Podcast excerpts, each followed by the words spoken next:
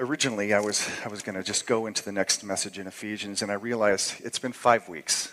And I think it's pretty important to kind of get us back on track. So I kind of want to this morning kind of take a wide angle lens to Ephesians as a whole and kind of give you some reflections uh, of my heart and some discoveries that I've made that have made all the difference um, in, in how I approach the Christian life and how I approach growth in particular um, right here in, in Ephesians, um, by asking the question why. Well, why. Why do a series of messages on Ephesians 1 through 3? Why? Now, before I get to the answer to that, I want to take you on a bit of a flyby, a one minute, 27 second flyby of the first three chapters. Um, because they're all about what God has done and has very little to say about what we should do. Um, if you can imagine uh, Paul being the, the, the pilot of a, of a 747, and we're all inside, and, and he's taking us on a flyby of the heights and the depths of redemption. Um, that's a pretty good visual because this is a turbulent three chapters, ups and downs. You know, he starts off in, in verse 3 of chapter 1 with a great blessing of God. Blessed be the God and Father of our Lord Jesus Christ, who has blessed us in Christ with every spiritual blessing in the heavenly places. And then he goes on to list all of these blessings of being chosen and so forth in this great plan of redemption and forgiven. And then you can almost hear him in verse 15 come over the mic and pray for us because he enters into this prayer. He prays that we might be able to see, you know, what is the hope to which he has called us? What are the glorious inheritance of, uh, of God's inheritance in the saints? And what is the immeasurable greatness of his power? So he's like praying over the intercom for us to be able to see the heights of redemption. And by the time you get to the end of chapter 1, you read things like, um, who we are, which is His body, the fullness of Him who fills all in all. It kind of leaves you in the tops of the Himalayas of redemption. And it's wonderful. That's the end of chapter one. But then the plane takes a nosedive at the beginning of chapter two, straight into the pit of death and sin. It's taken us from the fullness down into, and by the way, you were dead in your trespasses and sins. It's down into the deep valley, but it takes a, a, a, big upturn when it says, But God being rich in mercy because of the great love with which He loved us. And it takes us back into the clouds, talking about the purpose of everything, which is so that He may show in the coming ages the immeasurable riches of his grace and kindness. That's he's going to show off his grace. So you're back up in the plane, way high again. Then you go down into another valley in the middle of chapter 2, we might call it the Valley of the Gentiles. The Gentiles, by the way, if you're new to the Bible, it just means you're a non Jew. You're not part of God's promised family, at least not in the Old Testament sense.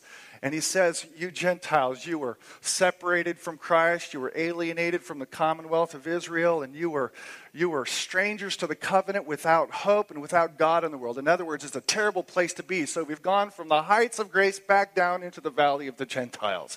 But then he starts to pull us up again in the plane, and he says, But says, You who were once far off have now been brought near through the blood of Christ. And he goes on back into the heights and says, And you too are being built together into a dwelling place for God. So he's taking you back up. So it's like these heights. Now, if I was on this plane, I'd be sick and throwing up. But you sense the fullness of God and then down into the valley of sin and death and back up to grace and the coming ages, back down into the valley of the Gentiles. And then Paul takes a little detour in this plane and says, And here's my particular ministry to preach the unsearchable riches of Christ. And then he ends in chapter 3 again, back in the clouds when he's praying that we might know, comprehend with all the saints what is the breadth, the length, and the height, and the depth, and to know the love of Christ that surpasses knowledge, that we might be filled with all the fullness of. God, way back up in the heights again. That's the, that's the first three chapters in a 1.28 second flyby. And then in chapter 4 is the first time that he really starts talking about what we should do. The first three chapters outline for us the sweeping heights and depths of what God has done. But then in chapter 4, he begins to transition and tell us what we're to do. Starts giving us practical instructions on how our Christianity should affect what we say and, and um, uh, what we, that we shouldn't be drunk with wine, that how we should treat our wives, how we should treat our husbands, and so forth, how we should fight the fight of faith, wrestling not against flesh and blood, but against principalities and powers, and so forth. So he gives us practical instruction in 4, 5, 6, but there's this great layout of what God has done in chapters 1 through 3, which is our focus. And back to the question why? Some might think that the first three chapters, because they are a bit more theological, because they are not dealing with the nitty gritty of real everyday life, like marriage and contentment and those kinds of things, that the first three chapters are impractical, um, disconnected, or irrelevant. And I believe that that is completely and 100% wrong. And I'm hoping to show you that. Because I have discovered in the way that Paul has laid out in Ephesians 1 through 3 being what God has done, and then after that, talking about what we should do as Christians, um, a truth. A discovery that if you get it right, then I believe it does liberate the Christian life and give you strength and power. Because the first three chapters do something different than the second three chapters do. The first three chapters are intended and designed by God to grow faith. To grow faith. Now, to understand that, you kind of have to back up and ask the question what is, what is faith? How important is it? Um, what's its nature? How does it really affect a person's life? Let me just make a couple of observations with regards to, to that very thing um, the importance of faith. Ephesians itself talks about how important it is at several key points. I'm just going to put them all up on the, on the board at the same time. Almost there. Most of you, you know this. So this is recap for you. Chapter 1, verse 19. He says, What is the immeasurable greatness of his power towards us who believes? That's another word for faith. Faith accesses the immeasurable greatness of his power. Chapter 2, verse 8 a verse most everybody has memorized if they've been in a church for a period, any period of time. For by grace you have been saved through faith. So it's through faith that we access salvation. Chapter 3, verse 12, in whom we have boldness and access, and he's talking about access and boldness to the Father um, with confidence through our faith in him. So it's through our faith that we now actually can come free into the throne room of God in fellowship with our Father. Chapter 3, verse 17, so that Christ may dwell in your hearts through faith. And this is just Ephesians, but, but it is central, it's crucial, it's pivotal to Christian life that we get this idea of faith right. Um, in both testaments, Old and New, people were saved and accessed the power of God by faith and faith alone. Abraham lived by faith and was saved by faith alone, as are you and I. There has been no difference. That's how crucial and how pivotal this thing called faith is. That's its importance, and I think most of us in here get that, at least theologically. So, what does faith believe? What is the object? Every faith has to have some object, something that you that you believe in. You know, if you say, I, I believe that this elevator has the capacity to lift me up to the top floor, that's a, the object of your faith in that point is the cables in the elevator. What is the object of faith in the Christian life? That too could be answered with a single word. You could say Jesus. That's the Sunday school answer, and that's a pretty good one. That our faith is in Jesus, who he is, what he's done on our behalf in his death and his resurrection, and who he is and the fact that he's coming again and will resurrect us from the dead. I mean, that's a great answer. But let me answer that in terms of Hebrews 1, because it gives us a, a, a sense of the nature and the object of our faith that I think is very important. Hebrews 11:1 says this. Now faith is the assurance of things hoped for, the conviction of things not seen. There's a couple of key words that I think are important in grasping the nature and the object of, of what we believe. One is the two words assurance and conviction. The faith is being convinced of something, inwardly persuaded that something is true, assured. That's how it describes faith. But it also describes the nature of it in terms of its belief and confidence, assurance, inward persuasion of things we can't see. A reality that we can't touch, we can't taste, we can't put it into a test tube. We can't reduce it to a mathematical scientific formula. It cannot be proven with, uh, with eyesight or touch. The whole substance of the Christian life is built on the fact that we are convinced that certain things we can't see with human eyes are absolutely true. More true, more real than this room that we're in. Convinced, convinced convicted, assured that they are true. Those invisible realities God, the Spirit, heaven, the resurrection, forgiveness of sins, all of those we can't see with physical eyes, we can't touch with physical hands. All we can do is accept what God has done, who He is, by this thing called faith, which is a way of seeing with the heart, not with the eyes. A conviction that is in here, that I'm persuaded that it's true that I'm forgiven, that I, I am saved by what Christ has done, that God is real, that He exists in three persons, that His love and mercy came all the way down into the valley of the Gentiles and included me into the family. Those are the invisible realities that are the basis of our faith, truths that center on who God is and what He has done. Ephesians 1 through 3. I believe, outline those, what you might call invisible realities that are the object of our faith, our believing.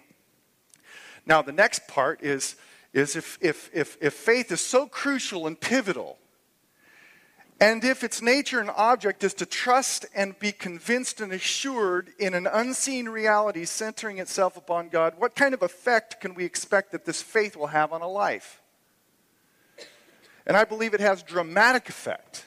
Real faith should have a dramatic effect if you really believe and are convinced that the realities of God are true. The whole Testament is full of stories of people who, whose lives were dramatically altered by belief and faith, this inward persuasion and conviction. Uh, David, for example, went on the battlefield as a boy facing the mammoth Goliath. Not trusting in his sling or his abilities, but he went on the battlefield trusting in the unseen reality of God's power on the battlefield. He was convinced it was true, and in that convincing of the unseen reality, walked out and faced an enemy. Even in this chapter of, of, of Hebrews, chapter 11, you have these dramatic effects that this thing called faith has on the lives of individual people. We're told that Abraham leaves his family and home trusting in the unseen promise of God. We're told that he offers up his son Isaac, which is an amazing display of worship trusting in the unseen power of God's resurrection. We're told that Moses turns away from the sinful pleasures in Egypt because he is convinced or believes in the unseen reward that lies ahead. And it gives us a list of amazing conquests of people who did amazing things, including um, martyrdom, of being eaten by wild animals and sawn in two and set on fire. Why? Because they believed in an unseen reality. That's faith and the dramatic effects that it has on life, or should have on life, which is in short supply in what we often see around us in the church today. Dramatic effect of this confidence and assurance of this unseen reality of all that God is and His power and His wisdom and His love and His mercy, the way He has worked in, in history. But that's the effect it can and should have upon a life this faith in this unseen reality of who God is and how He has worked, chiefly in Christ Jesus Himself. It reminds me a little bit of a, a movie that I saw. Um, I'm a movie watcher and a book reader, and so you're going to have to, those of you who consider yourself sophisticates and, and you find mo- movie clips a bit beneath you, um, well, just, you know what? There are some people in here it might help. So just indulge me for them. There's this movie, I think it was back in the 80s or 90s, it was Steven Spielberg, made for, for families. It's called Hook, um, starring uh, Robin Williams as Peter Banning and Dustin Hoffman as the Captain Hook.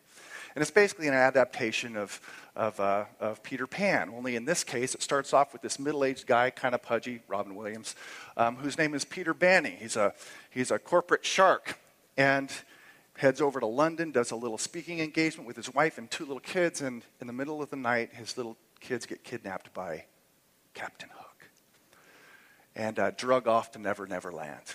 Well, as any good father would do, this middle aged Peter Banning decides he's going to go after him, and he does.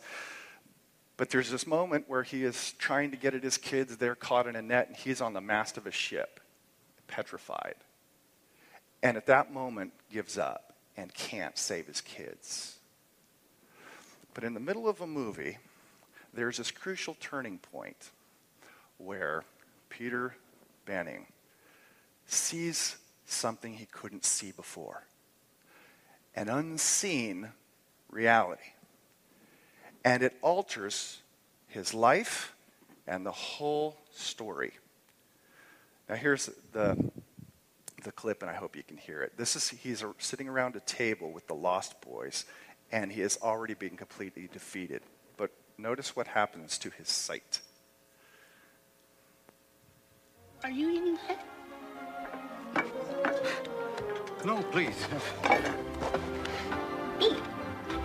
What's the deal? Where's the real food? If you can't imagine yourself being Peter Pan, you won't be Peter Pan, so eat up. Eat what? There's nothing here. Gandhi ate more than this. Don't you remember this used to be your favorite game? Forget the games. I want some real food. I want steak. I want eggs. I want a cup of coffee. Pigs! Banning is is Banning! Banning! Oh, Rufio, why don't you just go suck on a dead dog's nose?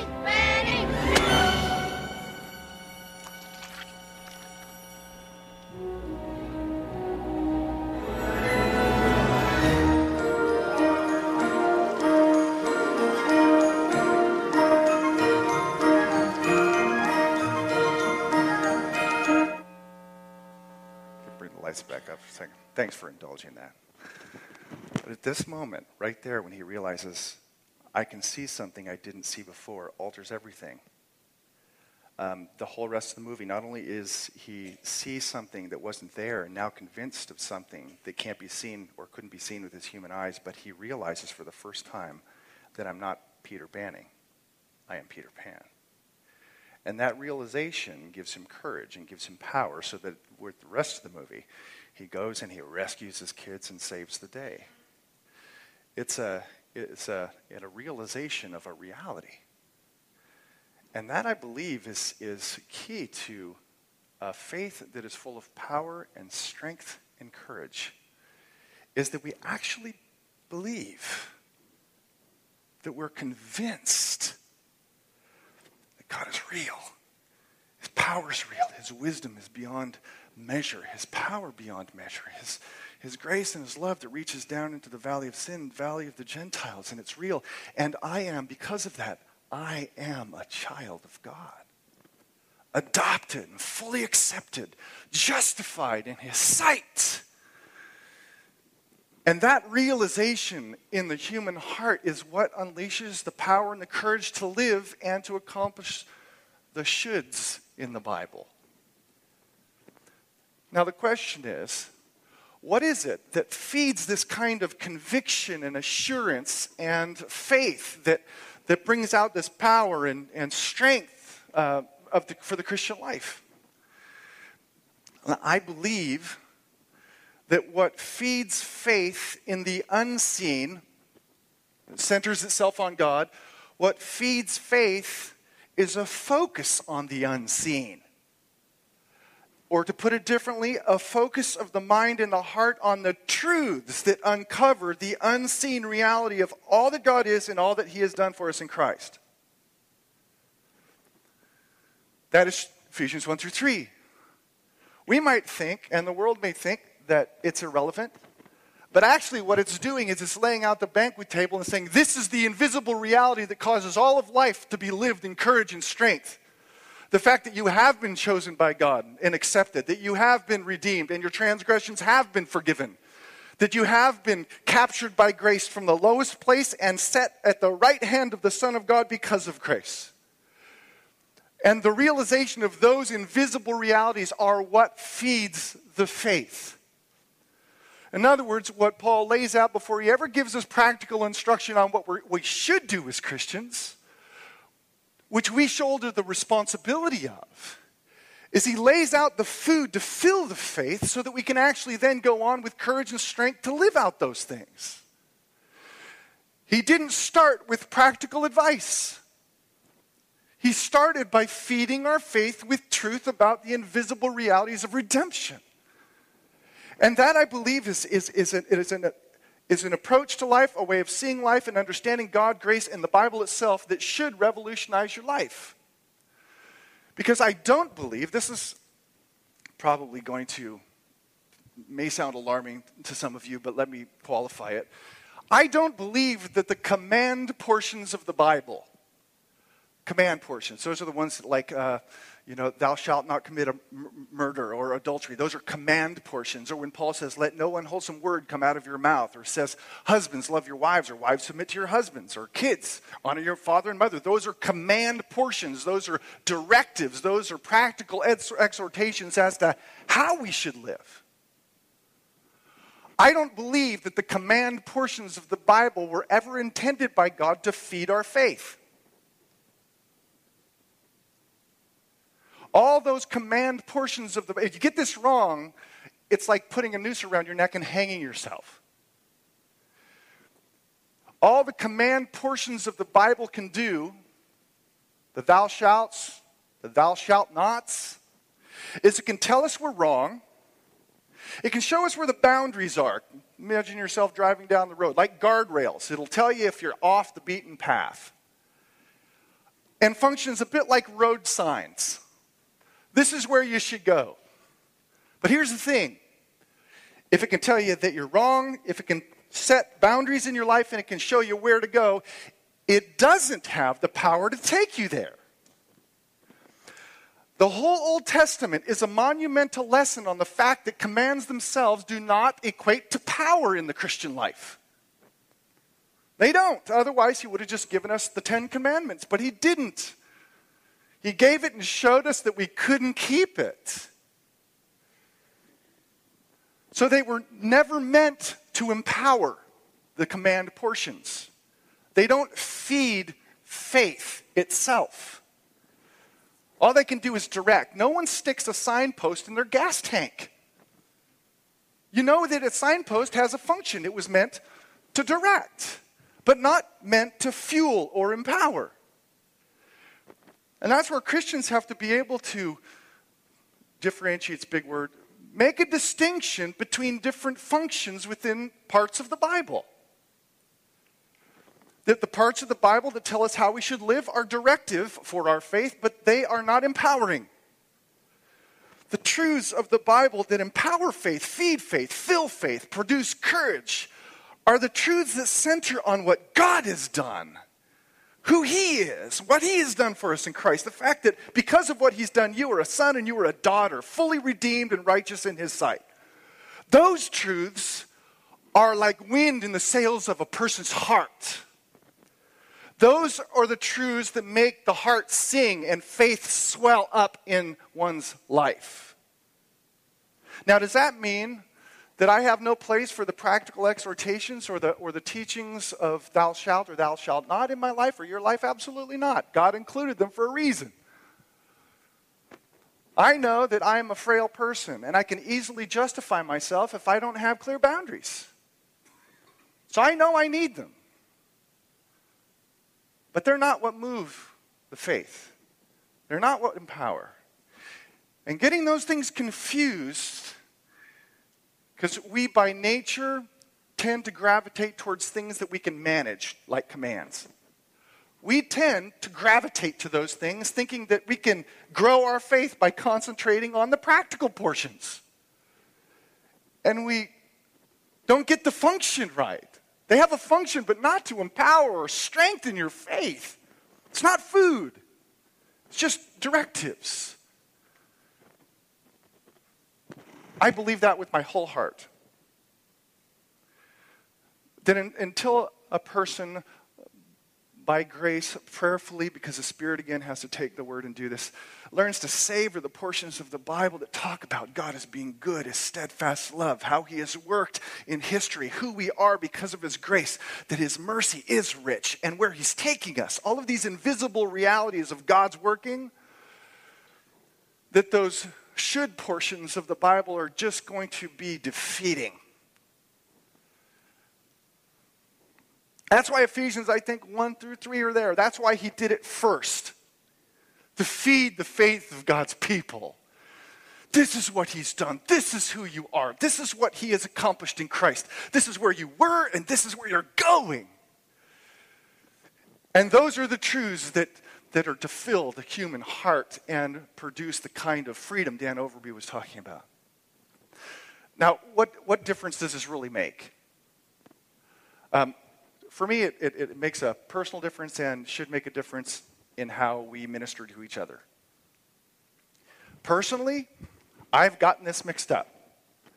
And I've found myself beached on the rocks of disappointment, failure, because I have tried to feed my faith with the commands of Scripture, not God and His grace. Uh, in fact, if you were to ask me when I was a new believer, what is your favorite book of the Bible? I would have probably instantly said, the book of James. James is in the canon, it's, it's in the Bible. And I liked it because it's kind of a practical guide to the Christian life. But in my ignorance, I believe that simply knowing how to practice the Christian life would equate to practicing the Christian life. There's a lot of overestimation in my strength in that belief. James is still a good book, but my thoughts and my approach has dramatically changed. Um, which is probably why, if you ask an older believer who's been in the church for a while or, or aged, what is your favorite chapter or book of the Bible? They probably wouldn't say James. They probably point out a chapter or a book that talks about who God is for them. And most every older person that I have met before they have died has said, My favorite chapter, including my grandfather said this Psalm 23. Not a single command in that book or chapter. Because the soul needs to be reminded that God is our shepherd.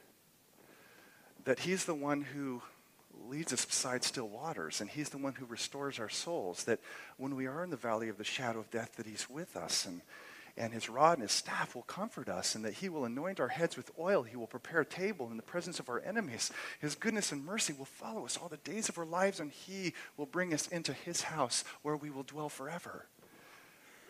Those truths encourage, comfort, breathe fresh wind into faith, because that's faith food. Ephesians 1 through 3, faith food. Um, Romans 1 through 9, faith food. Revelation 4 5, 20 and 21, 22, faith food. That fill the sails of the Christian life, reminding you of the invisible realities that are the basis of everything we know and believe. I'll tell you what, when I'm on my deathbed and the day is going to come, I know it. I'm more certain of it now than I was two years ago. I think about it every week. I don't know why morbid. Maybe it's, I think it's good to keep your mortality in mind, but be that as it may. When I'm on my deathbed and I'm afraid, and I will be afraid, don't just give me a command. Fear not, Dan. That's what the Bible says. Don't be afraid. That doesn't do anything for me. It tells me that I'm outside the bounds of not being afraid. But give me a reason. Give me something for my soul. Something like Romans chapter 8 that nothing shall separate you, Dan, from the love of Christ. Not life or death, not things present or things to come, not anything in all creation shall separate you from the love of God that is in Christ Jesus. Now my soul sings. You see, those are the truths that are food for faith. So it, it has a huge impact personally on how you approach the Christian life, how you approach the Bible. All the Bible is inspired, but it's inspired to function differently. And those truths about God's greatness and His grace and His love and His holiness and His works, those are the food for the soul. So it should impact you personally. I hope, I hope, I hope you hear the distinction. The command portions of the Bible direct, but they do not empower. The, portions that center and exalt God in Christ and what He has done in human history on the behalf of those who believe, those are truths that feed, fill, and give life to faith. But that also should have an effect on how we treat each other and how we minister to each other. Because oftentimes, and I'll be the first to admit that I believe that at times I have abused the scripture in this room. By wrongfully thinking that in order to get the congregation to transform or do something better, that I will push a command portion of the Bible. So if it's, you know, our husbands need to love their wives better. Well, let's just hammer the command and hope that that command will empower them to love their wives better.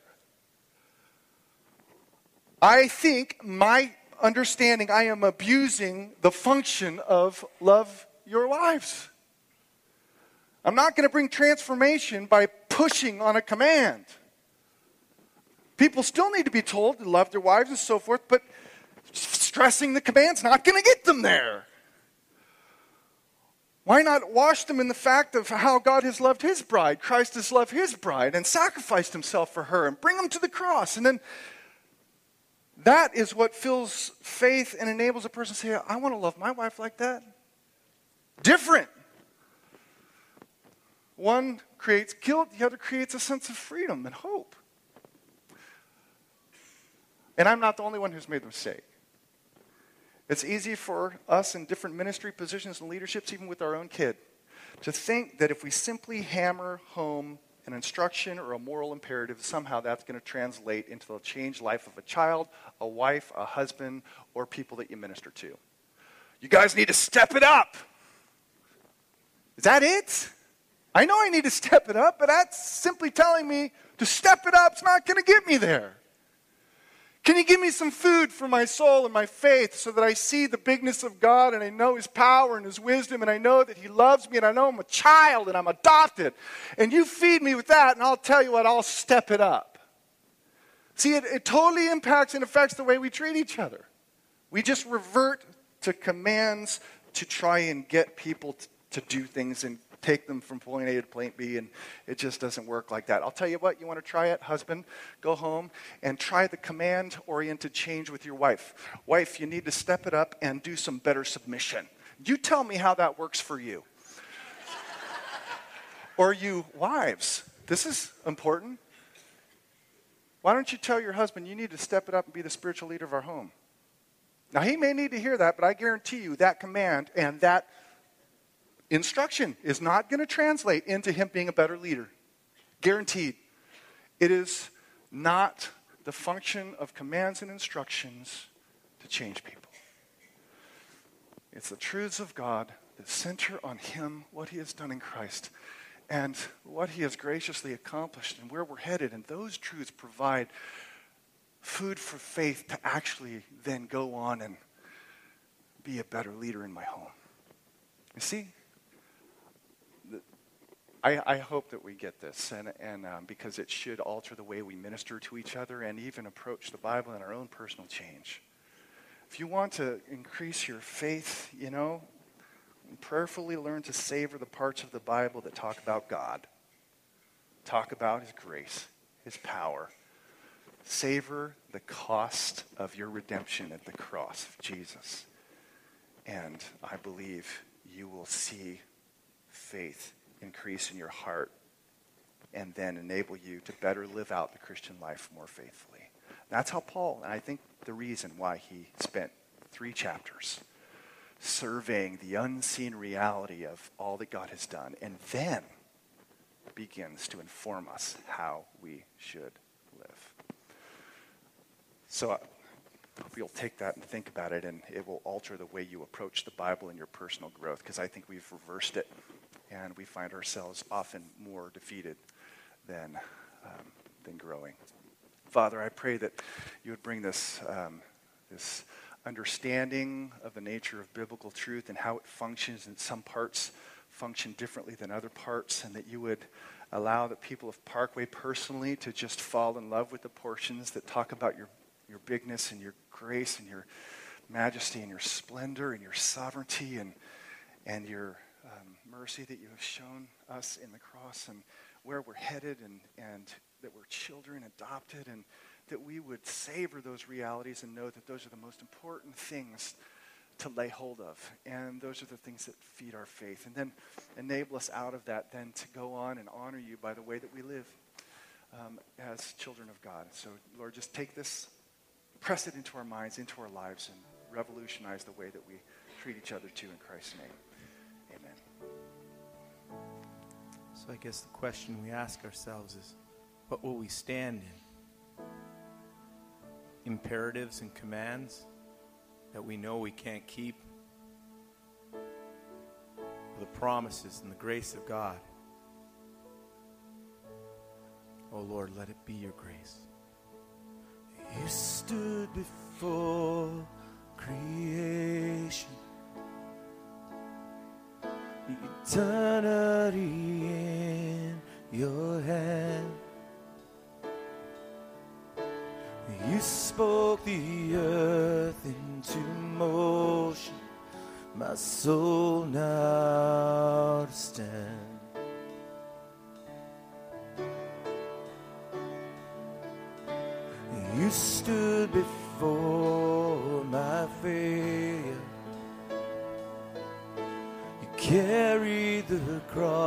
for my shame. My sin weighed upon your shoulders.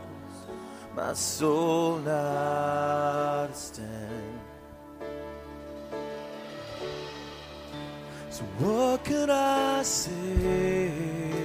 What can I say?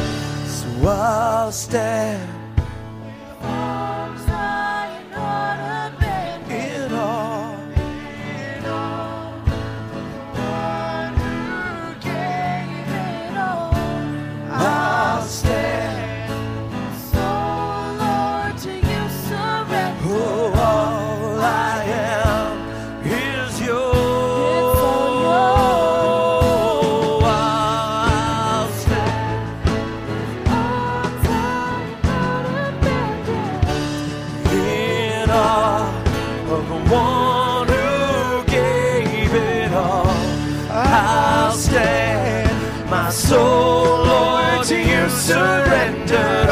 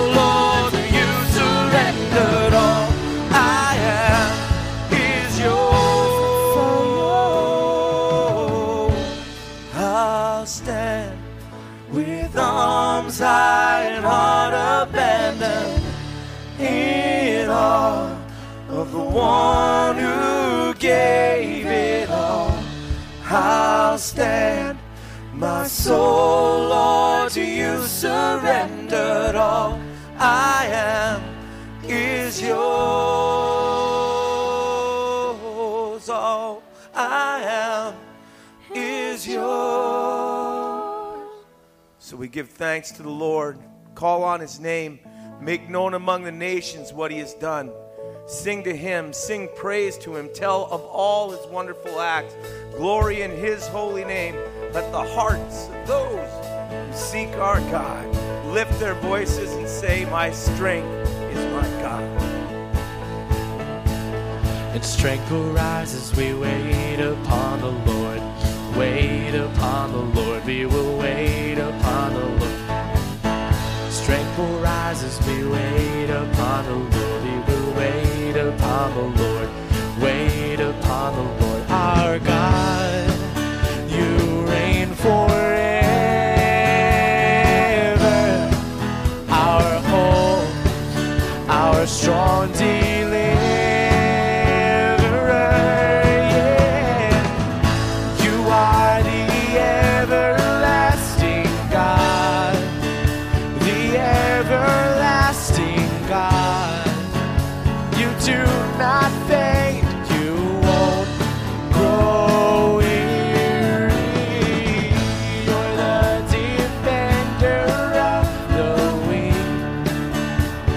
comfort those in need.